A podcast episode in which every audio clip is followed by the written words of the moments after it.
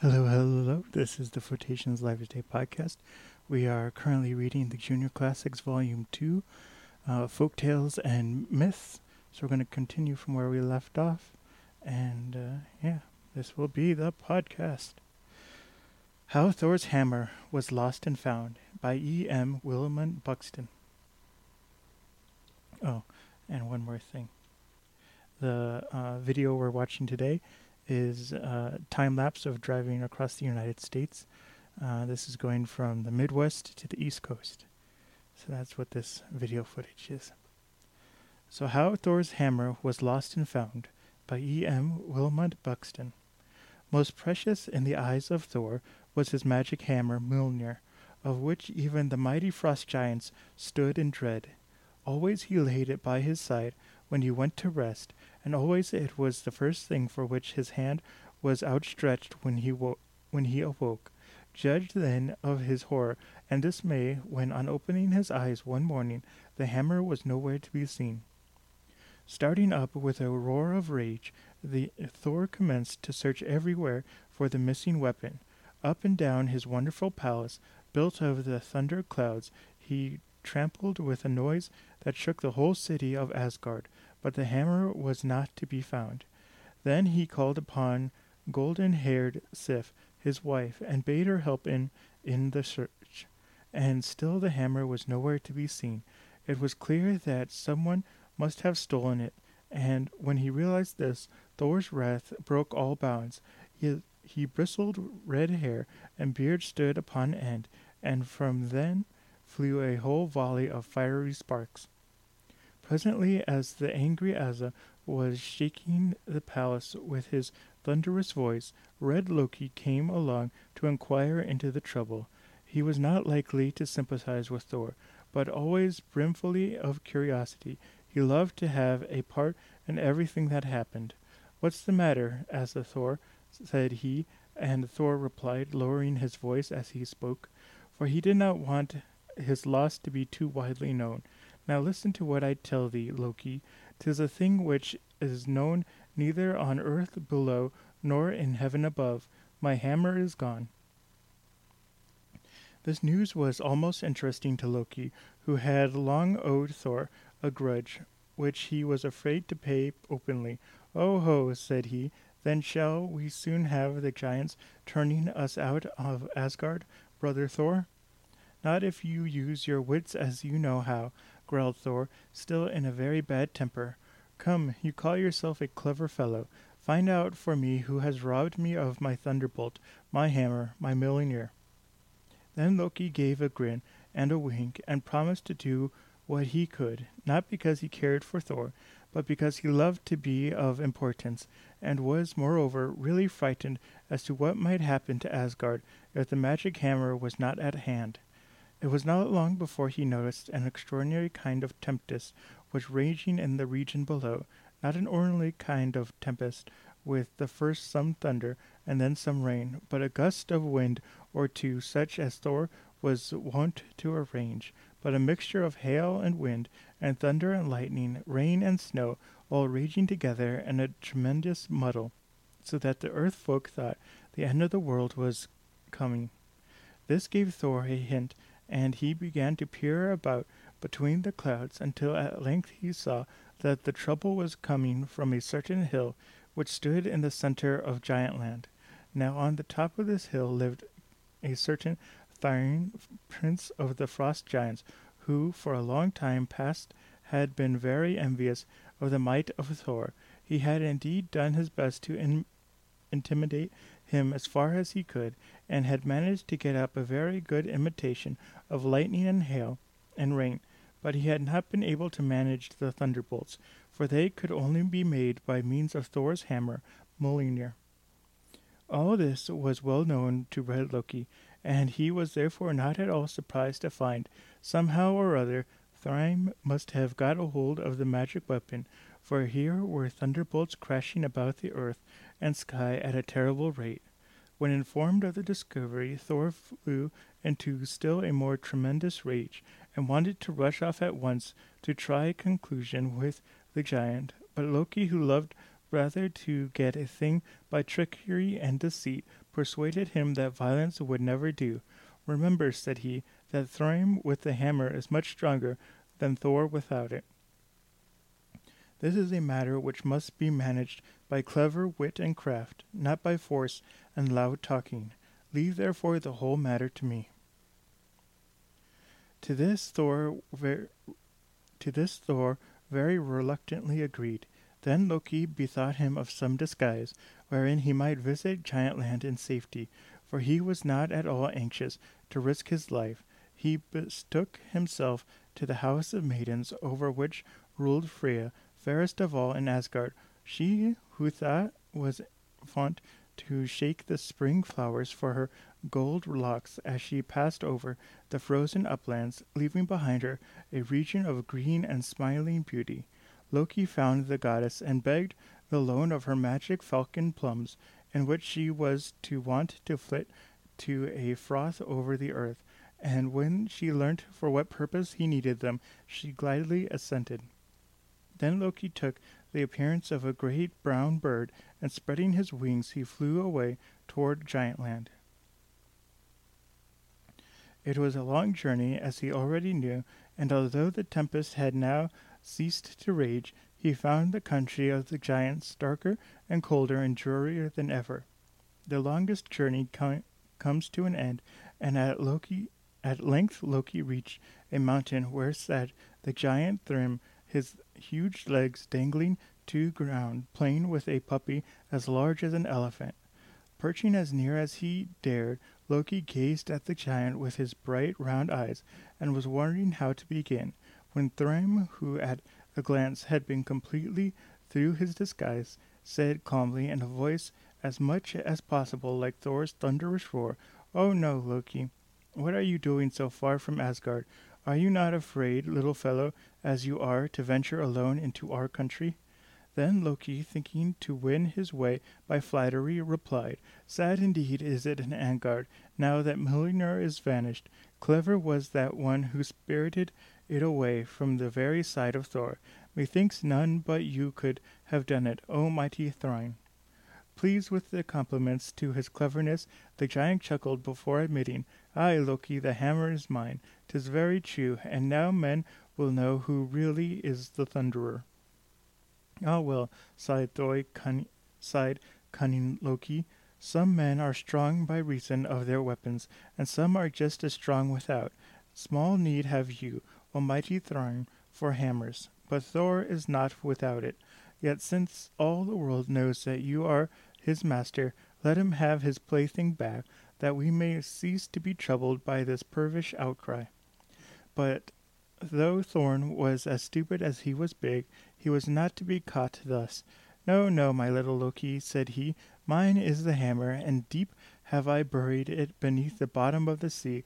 Go tell this to your Asa folk, and say to them that I will give it back on one condition only. That is, that they send me Freya, the fairest of maidens, to be my wife. At this suggestion Loki could scarcely keep from laughing, for the idea of sending the beautiful Freya, the joy and delight of Asgard, to be the wife of this ill-favored frost giant was too absurd for words. It was not much to him, however, what happened to anyone except himself, so he hastily replied, Be sure, O Thrym, that everything I can do further, the matter shall be done, and if Freya is of the same mind as I, you will soon be welcomed, that most sweet maiden, to Giantland. Farewell. So saying, he spread his brown wings and flew back to Asgard, delighted to think of the mischief he could now set brewing. First of all, he visited Thor and told him of what had passed, and the Thunderer, when he had heard of Thrym's boastful words, was filled with wild wrath and wanted to start off and then and there and wrest the hammer from the depths of the sea. But Loki pointed out the difficulties that stood in the way, and, leaving the Asa to ponder over his words, he hurried off to Freya and informed her of Thrym's proposal. The beautiful Freya was walking in her garden, and round her neck she wore the famous necklace of stars. When she learned Loki's suggestion that she could wed a hideous giant, she fell into such a rage that she broke her necklace, and all the stars went falling through the sky, so that men cried, See how the stars are shooting. Meantime the Asa folk had met together to consider all that had happened, and having calmed the fury of Thor, they pointed out to him that Asgard stood in the greatest of danger of attack, which would find them quite unprotected. When they had said this several times over, Thor began to weary of the subject, and he replied with great surliness, Very well. All the world knows that you are his master. Let him have his plaything back, that we may cease to be troubled by his pe- peevish outcry. But Thor Thor was. Uh, then let Freya go to Thorn as his wife, and then shall we be as before, with Mjolnir to defend us. When Freya heard this, her rage turned to tears and lamentations, and she declared that it would be death to her to send her to such gloomy halls of Giant Land, when she could never hope to revisit the flowery meads and grassy slopes of Asgard. And the Asas, unable to bear the sight of her grief, with one voice declared that they would never spare her from the home of bliss. Then there stepped forward Himildal, a watchman who sits on guard over the Rainbow Bridge by night and day, now Himandal had the gift of seeing into the future, and the Asa were already was always ready to hear his word, well known them to be wise. My plan is this, said he. Let Thor borrow the, cl- the clothes of Freya, and put a thick veil over his face, and let him go thus to Thrym's castle, and pass for his bride, and if not, he cannot by some means manage to get hold of the hammer when he is there, while he must give up it altogether. At this suggestion, the Asas clasped their hands with approval, all indeed save Thor, who looked most glum and was extremely unwilling to agree to the plan. Dress me as a bride, he grumbled. A pretty maiden I shall make. Ready enough I am to fight, but I will not make myself a laughing stock if I know it. But the Asas besought him to give way, while Loki twitted him with cowardice. Fair Freya, too, appealed with her tearful eyes, and so at length, with great reluctance, the Thunderer agreed to do what they wished. Fortunately, the maiden Freya was very tall, but even so, it was with some difficulty that they managed to cover the burly form of Thor with her robes. He insisted, moreover, upon wearing his own shirt of mail and his girdle of strength, and these took much drapery to hide. Great was the laughter in the halls of Asgard that night as the battle maidens brushed and cured Thor's long yellow hair and set the jewels headdress upon it. And finally, when the maidens proceeded to cover up his thick head with angry eyes and silken veil, the mirth of the Asa was unrestrained. To complete the disguise, the maidens hung round his neck the famous necklace, which had now been restrung, and finally Frigga the wife of All Father Odin, secured at his girdle the great bunch of keys proper to brides at the wedding in the Northland. While this was done, Loki more than all had been convulsed by merriment at the success of his mischief making. The very sight of Thor's disgusted look and the great hands clenched with rage under the delicate veil nearly killed him with laughter, and when all was ready he declared himself unable to loose an atom of the fun in store. Let me go with you, implored. See, I will dress myself as your handmaiden. Ah, well, you better agree, for without me to prompt you, you will never play your part. So Loki dressed as a waiting maid and took his seat very demure by the side of Thor in the goat car.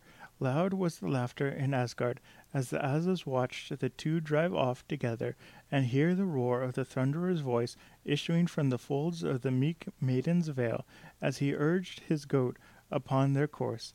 Long and stormy was that ride to Giant Land, for Thor was still in the worst of tempers, and drove his chariot so furiously that the mountains crashed and the earth stood in flames as hoofs and goats clattered over the mountains, and watchers striking sparks everywhere they touched a rock. Thrym was much overjoyed when he heard that a chariot containing the two maidens was approaching his door. Away ran his servants in different directions, some with orders to make some with orders to make ready for a grand banquet, some to prepare the chambers of the brides, some to receive her at the door. The giant himself assisted them to all right, and looked with admiration at the safety figure of his bride, but he made no attempt to see her face, since it is custom in the Northland for the bride to remain veiled until the marriage had been completed. A bride worthy of a giant, murmured his servants, as he led her to a lofty seat beside his own great throne of gold, and they looked with approval also at the buxom form of the waiting maid, who stood closely veiled behind her mistress's chair. Now the journey had been long and cold, and it was with joy that the newcomers noticed that the preparations for the banquet were complete, for they were exceedingly hungry. The giants are huge eaters, and they gathered round the board whereon were displayed an enormous ox roasted whole, and a vast dish of salmon and various other dainties. But because the bride was a woman, and the modest withal, they thought her tiny morsels on a dainty plate. This was too much for Thor, who had always possessed most healthy appetite, and was now more than unusually ready for his supper.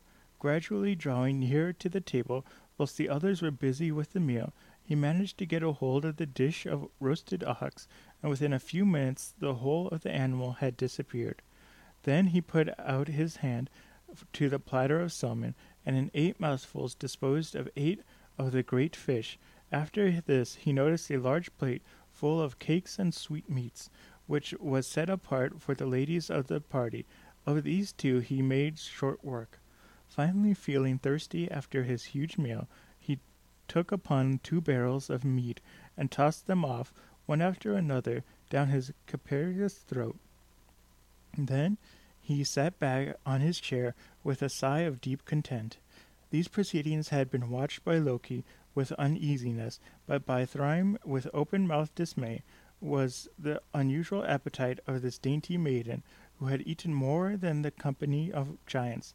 But Loki bent toward him and whispered in his ear that the thought of marrying had so excited Freya that she had eaten nothing for eight days, and had therefore been on the point of starvation. This reassured the giant, and being now himself filled with mead, he drew near, and lifting the corner of the veil, tried to kiss the cheek of the future bride. But Thor, who was longing to be at close grips with him, threw him such a fierce glance, and he drew quickly back, saying, Why does fair Freya eye burn like that, a spark from a furnace? Pooh, replied, whispered Loki again, that is nothing but love for you, which for eight days has raged like a flaming fire. This news was still more pleasant to hear, and Thrym, in high good humor, cried, Bring in the hammer, my wedding gift, wherein to plight the maid, for when I have laid it upon her lap, she will be my own forever, and together we will work dire evil against the Asa folk, whom I hate with all my heart. What was that unmaidenly sound that issued from under the silken veil at these words? But Loki turned pale to hear it. Thrym, busy sending for the hammer, did not pay any heed. Back came the giant servants at length, bending under the weight of Mjolnir, and as they bowed before the silent maiden sitting with meekly head upon the throne, I cried with a merry jest, See here is little Thor, tiny plaything, a pretty toy truly for his feeble hands. Take it, fair Freya, as my wedding gift. And take that as mine, roared Thor, in a voice of thunder as he flung off the veil and rose to his full height, and with the words he swung the hammer once, and the ear, ear of the eye could follow its movement. It had crashed through Thor's skull and had knocked over a a round dozen of his guests. Yet again did it swing in Asa's hand, and by this time it left not a giant standing in the hall. A third time it was swung, and on this occasion the roof and walls of the palace came tumbling on every side, and only Thor and Loki were left alive amidst the ruins. Aha! laughed red Loki. That is neatly done, fair Freya. Thor, who was now busy busily tearing off the hated robes and veils, stayed to look threateningly at his companion. No more of that, Loki, said he. The thing had to be done, 'tis true, but talk not to me again of this woman's work. We will remember only that I am the Thunderer, and that my hammer was lost is found. So they drove back peacefully to Asgard. And as this is the end of the tale of how Thor's hammer was lost and found. Iduna's Apple of Youth by A. and E. Keary. Reflections in the Water.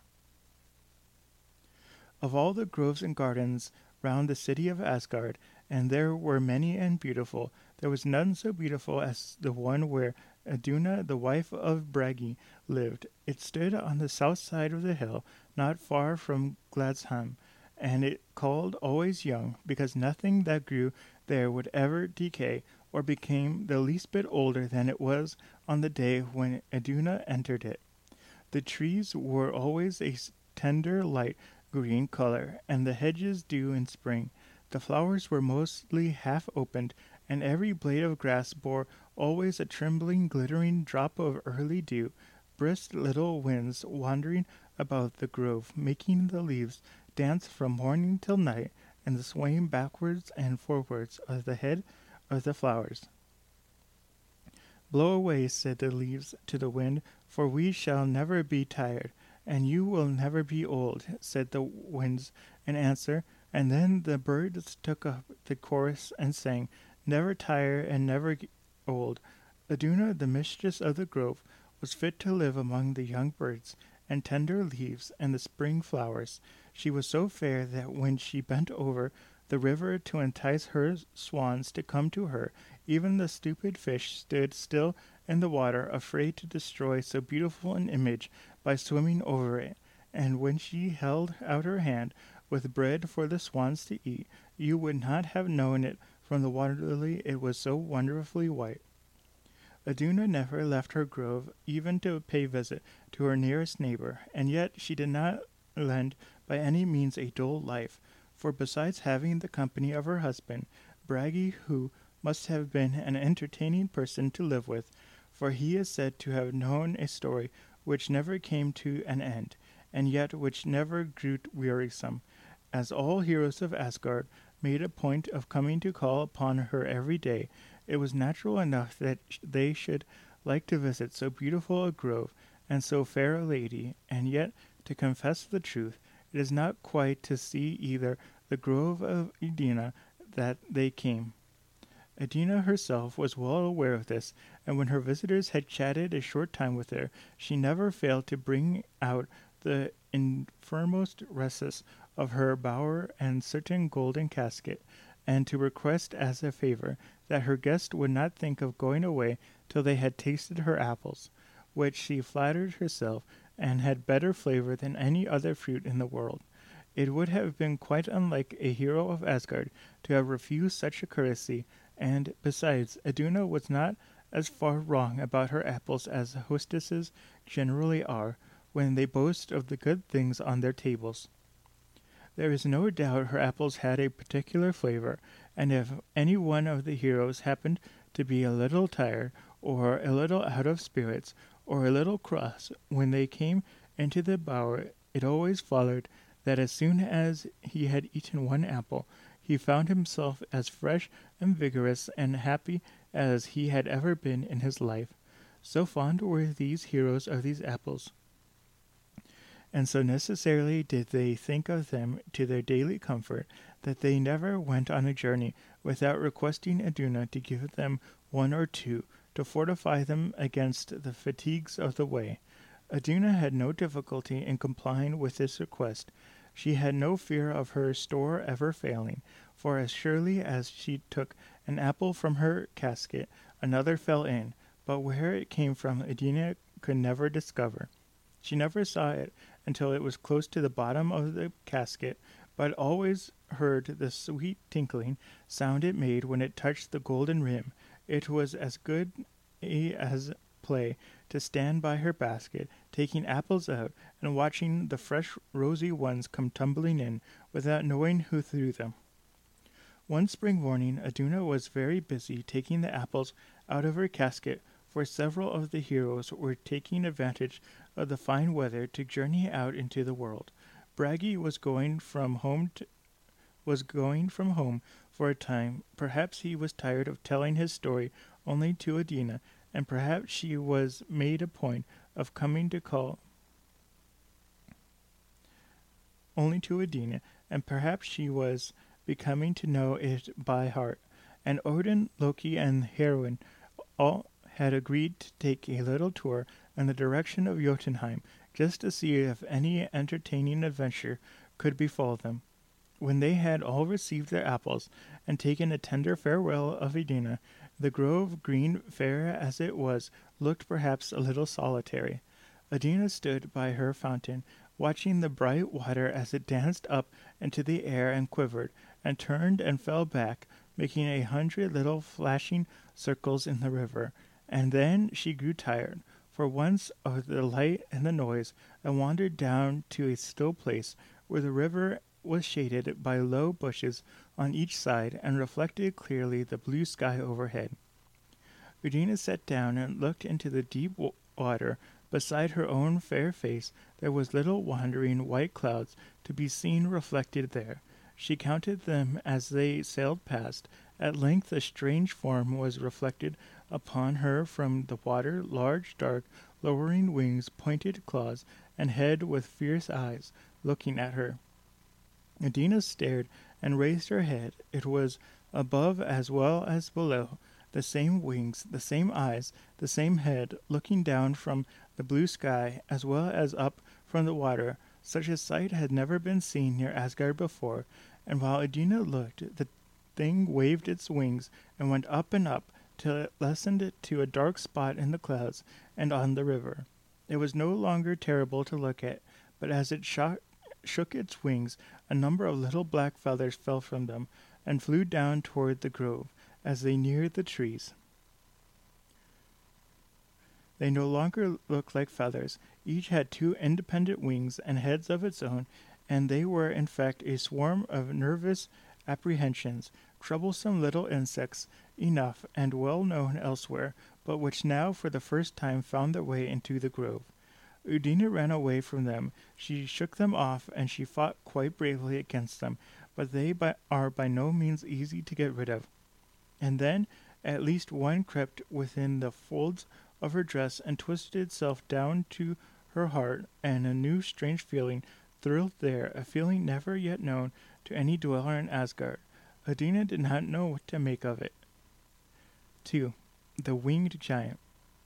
In the meantime, Odin, Loki, and Honir proceeded on their journey. They were not bound on any particular quest. They strayed hither and thither, that Odin might see that things were going on well in the world and his subjects comporting themselves in becoming manner. Every now and then they halted while Odin inspected the thatching of a barn, or stood at a smithy to see how the smith welded his hammer, or in a furrow to observe if the plowman guided his plow-share evenly through the soil. Well done, he said, if the workman was working with all his might, and he turned away, leaving something behind him, a straw in the barn, a piece of old iron at the forge, a grain of furrow, nothing to look at. But ever after the barn was always full, the forge fire never went out, and the field yielded bountifully. Toward noon, Aesir reached a shady valley, and feeling tired and hungry, Odin proposed to sit down under a tree, while he rested and studied the book of runes which he had with him. He requested Loki and the Honir to prepare some dinner. I will undertake the meat and the fire, said Honir. You, Loki, will like nothing better than foraging about for what good things you can pick up. That is precisely what I mean to do, said Loki. There is a farmhouse near here, from which I can perceive a savory smell. It will be strange with my cunning if I do not contrive to have the best of all the dishes under this tree before your fire is up. As Loki spoke, he turned a stone in his hand, and immediately he assumed the shape of a large black cat. In this form he stole in at the kitchen window, of the farmhouse where a busy housewife was intent on taking pies and cakes from a deep oven and ranging them up on a dresser under the window. Loki watched his opportunity, and whenever the mistress' back was turned, he whisked a cake or pie out of the window. Why, one, two, three. Why, there was fewer every time. I bring a fresh one from the oven, cried the bewildered housewife. It is a thieving cat I see at the end of her tail on the window sill. Out of the window leant the housewife to throw a stone at the cat, but she could not see anything but a thin cow trespassing in her garden, and when she ran out with a stick to drive away the cow, it too had vanished, and an old raven with she young ones and flying over the garden edge. The raven was Loki, the little ones were the pies, and when she reached the valley and changed himself and them into the proper shapes, he had a hearty laugh with his own cleverness, and the old woman's dismay. Well done, Loki, king of thieves, said a chorus of foxes, who peeped out of their holes to see the only one of the heirs whose conduct they could appreciate. But Odin, when he heard of it, was very far from thinking it well done. He was extremely displeased with Loki for having disgraced himself by such mean tricks. It is true, he said, that my subject may well be glad to furnish me with all I require, but it should be done knowingly. Return to the farmhouse and place these three black stones on the table from whence you stole the provisions. Loki, unwilling as he was to do anything he believed likely to bring good to others, was obliged to obey. He made himself into the shape of a white owl and flew once more through the window and dropped the stones out of his beak, and they sank deep into the table and looked like three black stains on the white deal board. From that time the housewife led an easy the housewife led an easy life. There was no need for her to grind corn or mix dough or prepare meat. Let her enter her kitchen at what time of day she would. Stores of provisions stood smoking hot on the table. She kept her own counsel about it, and enjoyed the reputation of being the most economical housekeeper in the whole countryside. But one thing disturbed her mind, and prevented her thoroughly enjoying the envy and wonder of the neighboring wives. All the rubbing and brushing and cleaning of the world could not remove the three black stains from her kitchen table, and as she had no cooking to do, she spent the greater part of her time looking at them. If they were but gone, she said a hundred times a day, I should be content. But how is one to enjoy one's life when one cannot rub the stains off one's own table? Perhaps Loki foresaw how the good wife would use her gift, for the, he came back to the farmhouse in the best spirits, we will now, with Father Odin's permission, sit down to dinner, he said, for surely, brother Honir, while I have been making so many journeys to and fro, you have been doing something with that fire. I see blazing so fiercely, and with that old iron pot over it. The meat will be by this time ready, no doubt, said Honir. I killed a wild ox while you were away, and part of it has now been for some time stewing in the pot and Aesir now seating himself near the fire, and Honir lifting up the lid of the pot, a thick steam rose from it. But when he took out the meat, it was as red and uncooked as when he first put it in the pot. Patience, said Honir, and Odin again looked out of his book of runes. Another hour passed, and Honir began to take up, took, and Honir again took off the lid, and looked at the meat, but it was in precisely the same state as before. This happened several times, and even the cunning Loki was puzzled, when suddenly a strange noise was heard coming from a tree near, and looking up, they saw an enormous human headed eagle seated on one of the branches, and looking at them with two fierce eyes. While they looked, it spoke. Give me my share of the feast, it said, and all the meat shall presently be done. Come down and take it. It lies before you, said Loki, while Odin looked on with thoughtful eyes, for he saw plainly that it was no mortal bird who had the boldness to claim a share of Aesir's food. Undaunted by Odin's majestic looks, the eagle flew down and seizing a large piece of meat was going to fly away with it, when Loki, thinking he had now got the bird in his power, took up a stick that lay near, and struck a hard blow on the eagle's back. The stick made a ringing sound as it fell, but when Loki tried to draw it back, he found that it struck with an extraordinary force to the eagle's back. Neither could he withdraw his own hand from the other hand, other end.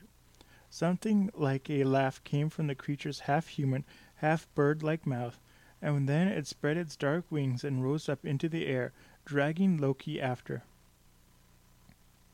It is as I thought, said Odin, as he saw the eagle's enormous bulk barred out against the sky.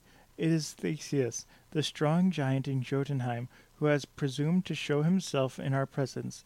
Loki has only received the reward of his treachery, and is now ill become us to interfere in his behalf. But as the monster is near, it will be well for us to return to Asgard, lest any misfortune should f- befall the city in our absence. While Odin spoke, the winged creature had risen up so high as to be invisible even to the eyes of Aesir, and during their return to Asgard, he did not again appear before them. But as they approached the gates of the city, they were surprised to see Loki coming to meet them. He had a crestfallen and bewildered look, and when they questioned him as to what had happened to him since they had parted in such a strange way, he declared himself to be quite unable to give any further account of his adventures than that he had been carried rapidly through the air by the giant, and at last thrown down in a great height near the place where Aesirs met him. Odin looked steadfastly at him as he spoke, but he forbore to question him further, for he knew well that there was no hope of hearing the truth from Loki, and he kept within his own mind the conviction that he felt that some disastrous result must follow a meeting between two such evil doers as Loki and the giant Theseus. That evening, when Aesir were all feasting and telling stories to each other in the great hall of Valhalla, Loki stole from Gladsheim and went alone to visit Iduna in her grove. It was a still, bright evening. The leaves of the trees moved softly up and down, whispering sweet words to each other. The, the flowers, with half shut eyes, nodded sleepily to their own reflections in the water, and Iduna sat by the fountain, with her head resting in one hand, thinking of pleasant things. It is all very well, thought Loki, but I am not the happier because people can here live such pleasant lives. It does not do me any good or cure the pain I have had so long in my heart. Loki's long shadow, for the sun was setting, fell on the water as he approached, and made Iduna start. She remembered the sight that had disturbed her so much in the morning, but when she saw only Loki, she looked up and smiled kindly, for he had so often accompanied the other Aesirs in the visit to her grove. I am weary with a long journey, said Loki abruptly, and I would eat one of your apples to refresh me after my fatigue. The casket stood by Iduna's side, and she immediately put her hand and gave Loki an apple. To her surprise, instead of thanking her warmly, or beginning to eat it, he turned it round and round in his hand with contemptuous air. It is true, then, he said, after looking intently at the apple for some time, your apples are but small and withered in comparison. I was unwilling to believe it at first, but now I can doubt no longer. Small and withered, said Iduna, rising hastily. Nay, as Odin himself, who has traversed the whole world, assured me that he has never seen any to be as compared to them. That will never be said again, returned Loki, for this very afternoon I have discovered a tree in a grove not far from Asgard on which grow apples so beautiful that no one who has seen them will ever care again for yours. I do not wish to see or hear them, said Iduna, trying to turn away with an indifferent air, but Loki followed her and continued to speak more and more strongly of the beautiful uh, the beauty of this new fruit, hinting that Iduna would be sorry that she had refused to listen when she found all her guests deserting her for the new grove, and when even Bragi began to think lightly of her and her gifts. At this Iduna sighed, and Loki came up close to her and whispered in her ear, It is but a short way from Asgard, and the sun has not yet set. Come out with me, and before anyone else has seen the apples, You shall gather them and put them in your casket, and no woman shall ever have it in her power to boast that she can feast the Aesir more surreptitiously than Iduna.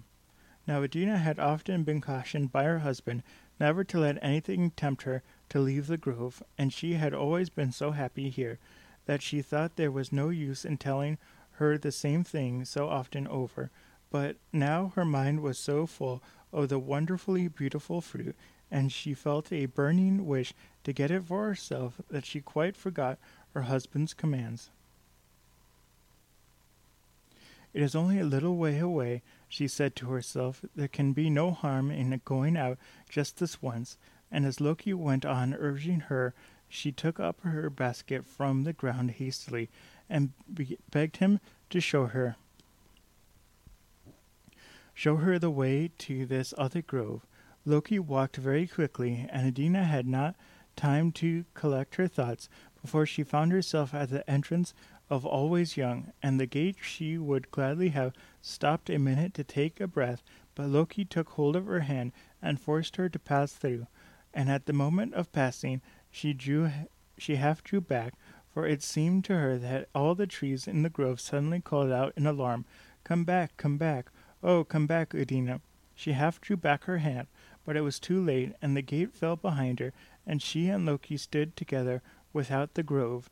The trees rose up between them, and the setting sun cast a deep shadow on the place where they stood. A cold night air blew on Iduna's cheek and made her shiver. Let us hasten on, said she to Loki.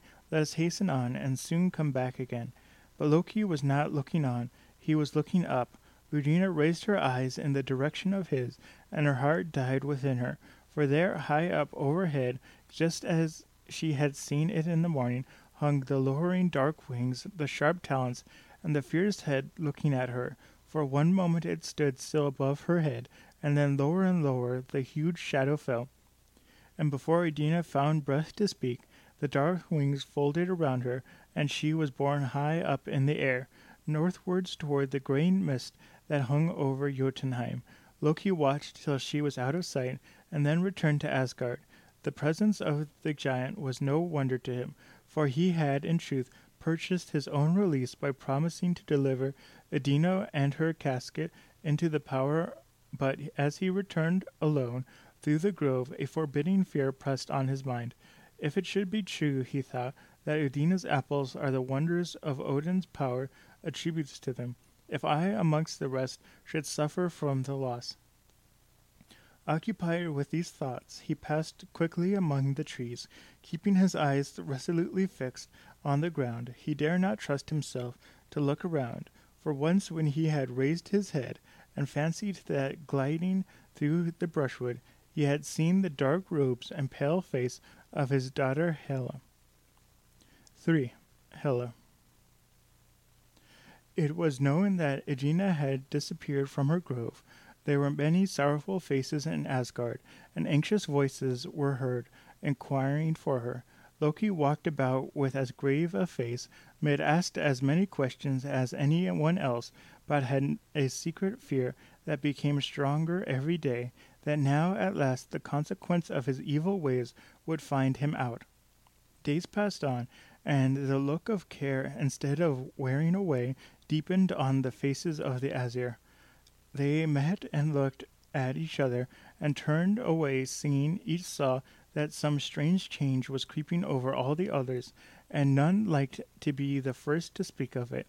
It came on very gradually, a little change every day, and no day ever passing without the change. The leaves of the trees in Iduna's grove deepened in color. They first became a sober green, then a glowing red, and at last a, be- a pale brown and when the brisk winds came and blew them about, they moved every day more languidly. Let us alone, they said at length. We are tired, tired, tired. The winds surprised, carrying the new sound of Gladsheim, and whispered it all round the banquet hall where the Aesir sat, and they rushed back again and blew all through the grove. We are tired, said the leaves again. We are tired, we are old, we are going to die.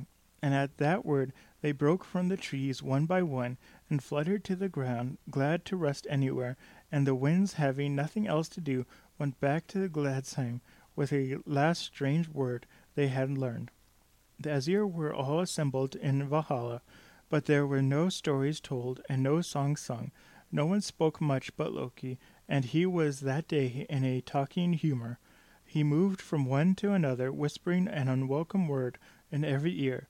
Have you noticed your mother, Frigga? He said to Balder. Do you see how white her hair is growing, and what a number of deep lines are printed on her face? He then turned to Frey. Look at your sister Freya and your friend Balder, he said, as they sit opposite to us. What a change has come over them lately. Who would think that that pale man and that faded woman were Balder and the beautiful Freya the fair? You are tired, you are old, you are going to die, moaned the winds, wandering all around the great halls, and coming in and out of the hundred doorways, and all the Aesir looked up, and at the sad sound they saw for the first time that a new guest had seated herself that day at the table of the Aesir. They could no question of her fitness on the score of royalty, for the crown rested upon her brow, and in her hand she held a sceptre, but the fingers that grasped the sceptre were white and fleshless, and under the crown looked the threatening face of Helena, half corpse, half queen. A great fear fell on the Aesir as they looked, and only Odin found voice to speak to her. Dreadful daughter of Loki, he said, by what warrant do you dare leave the kingdom where I permit you to reign, and come take your place among the Aesir, who are no match for such as you? Then Helena raised her bony finger and pointed one by one to the guests that sat around. White hair, she said, wrinkled faces, weary limbs, dull eyes. These are the warrants which have summoned me from the land of shadows to sit amongst the Aesir. I have come to claim you by these signs as my future guests, and to tell you that I am preparing a place for you in my kingdom. At every word she spoke, a gust of icy wind came from her mouth and froze the blood in the listeners' veins. If she had stayed a moment longer, they would have stiffened into stone. But when she had spoken thus, she rose and left the hall, and the singing winds went out with her. Then, after a long silence, Bragi stood up and spoke. Aesir, he said, we are to blame. It is now many months since Iduna was carried away from us, and we have mourned for her, but we have not yet avenged her loss. Since she has left us, a strange weariness and desperate despair has come over us, and we sit looking on each other as if we had seized two warriors and Aesir. It is plain that unless Iduna returns, we are lost. Let two of us journey to Iduna's front, which we have too long neglected to visit, and inquire of her from the Norns, for they all know things, and then, fr- and then, when we have learnt where she is, we will fight for her liberty, if need be, till we die, for that will be an end more fitting for us than to sit here and wither away beneath under the breath of Helena. At these words, the Bragi and the Aesir felt a, reveal, a revival of their own strength and courage. Odin approved of Bragi's proposal and decreed that he and Brandur should undertake the journey to the dwelling place of the Norns. That every that very evening they set forth, for Helena's visit showed them that they had no time to lose. It was a weary time to the dwellers in Asgard. While they were absent, two citizens had taken up their abode in the city, age and pain. They walked the streets hand in hand, and there was no use in shutting the doors against them, for however closely the entrance was barred, the dwellers in the house felt them as they passed. 4. Through the flood and fire. At length Balder and Bragi returned with the answer of the Norns, couched in mystic words, which Odin alone could understand. It revealed Loki's treacherous conduct to the Aesir, and declared that Iduna could only be brought back by Loki, who must go in search of her, clothed in Freya's garments and falcon feathers. Loki was very unwilling to venture on such a search, but Thor threatened him with an instant death if he refused to obey Odin's commands or failed to bring back Iduna, and for his own safety he was obliged to allow Freya to fasten the falcon wings to his shoulder. and set off towards Thais' castle in Jotunheim, where he well knew that Iduna was imprisoned. It was called a castle, but it was in reality a hollow in a dark rock, and the sea broke against two sides of it, and above, the sea birds clamored day and night. There the giants had taken Iduna, on the night of which she had left her grove, and fearing lest Odin should spy for her the arrow thrown, he had shut her up in a gloomy chamber and strictly forbidden her here ever to come out. It was hard to be shut up from the fresh air and sunshine, and yet perhaps it was safer for Iduna than if she had been allowed to wander about Jotunheim and see the monstrous sights that would have met her there. She saw nothing but Thais himself and his servants, whom he had commanded to attend upon her, and they, being curious to see a stranger from a distant land, came in and out many times every day. They were fair, Iduna saw, fair and smiling, and at first it relieved her to see such pleasant faces around her when she had expected something horrible. Pity me, she used to say to them, pity me, I have been torn away from my home and my husband. I see no hope of ever getting back. And she looked earnestly at them, but their pleasant faces never changed, and there was always, however bitterly Iduna might be weeping, the same smile on their lips. At length Iduna looked more narrowly at them, and saw they turned their backs to her, that they were hollow behind, that they were in truth Ellen women who have no hearts and can never pity anyone. After Iduna saw this, she looked no more at their smiling faces, but turned away her head and wept silently. It is very sad to live among Ellen women who, when one is in trouble. Every day the giant came and thundered at Iduna's door. Have you made up your mind yet? He used to say, to give me the apples. Something dreadful will happen to you if you take much longer to think of it. Iduna trembled very much every day, but still she had the strength to say no, for she knew that the most dreadful thing would be for her to give to a wicked giant the gifts that had been entrusted to her for the use of the Aesir.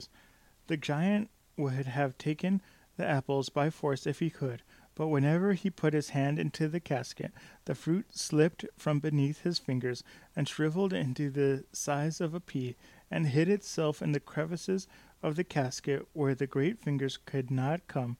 Only when Iduna's little white hand touched it, it swelled again to its own size, and this she would never do whilst the giant was with her. So the days passed on, and Iduna would have died of grief amongst the smiling Ellen women, if there had been not for the moaning sound of the sea and the wild cry of the birds.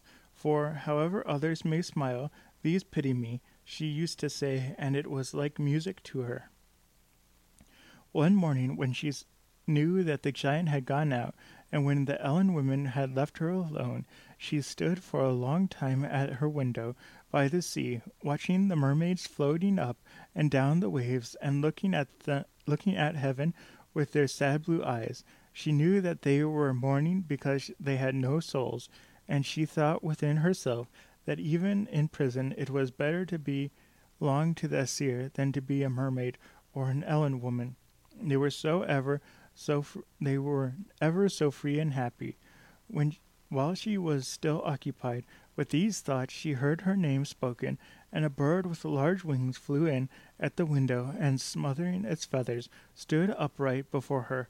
It was Loki, and Freya's garments and feathers, he made her understand in the moment that he had come to set her free, and that there was no time to lose. He told her to conceal her casket carefully in her bosom, and that he said a few words over her, and she found herself changed into a sparrow, with the casket fastened among the feathers in her breast.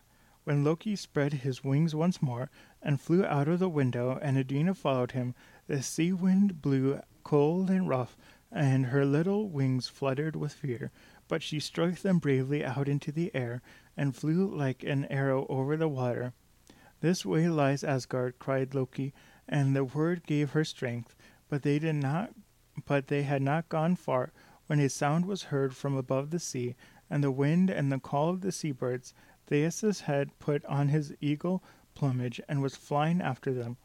For five days and five nights the three flew over the water that divides Jotunheim and Asgard, and at the end of every day they were closer together, for the giant was gaining on the other two. All the five days the dwellers in Asgard stood on the wall of the city watching. On the sixth evening they saw a falcon and a sparrow, closely pursued by an eagle, flying towards Asgard. There will not be time, said Bragi, who was been calculating the speed at which they flew, the eagle will reach them before they can get into the city. But Odin desired a fire to be lighted, lighted upon the walls, and Thor and Thri, with what strength remained to them, tore up the trees from the groves and gardens, and made a rampant fire around the city. The light of the fire showed Iduna, her husband, and her friends waiting for her. She made one last effort, and rising high above the air, above the flames and smoke, she passed the walls and dropped down safely at the foot of Odin's throne. The giant tried to follow, but wearied with his long flight, he was unable to raise his enormous bulk sufficiently in the air, and the flames scorched his wings as he flew through them, and he fell among the flaming piles of wood and was burnt to death. How Iduna feasted with Aesir on her apples now they grew young and beautiful again, and how spring and the garden leaves and the music came back to the groves, I must leave you to imagine, for I have made a story long enough already, and if I say any more, you will fancy that it is Bragi who has come among you and that has entered on this endless story. I want to thank everyone for coming out for this episode of the Photations Life Today podcast.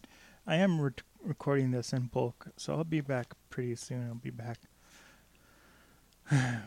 probably Saturday, probably Sunday. I'll be back live. So I want to thank everyone for coming out. See you all later. Bye bye.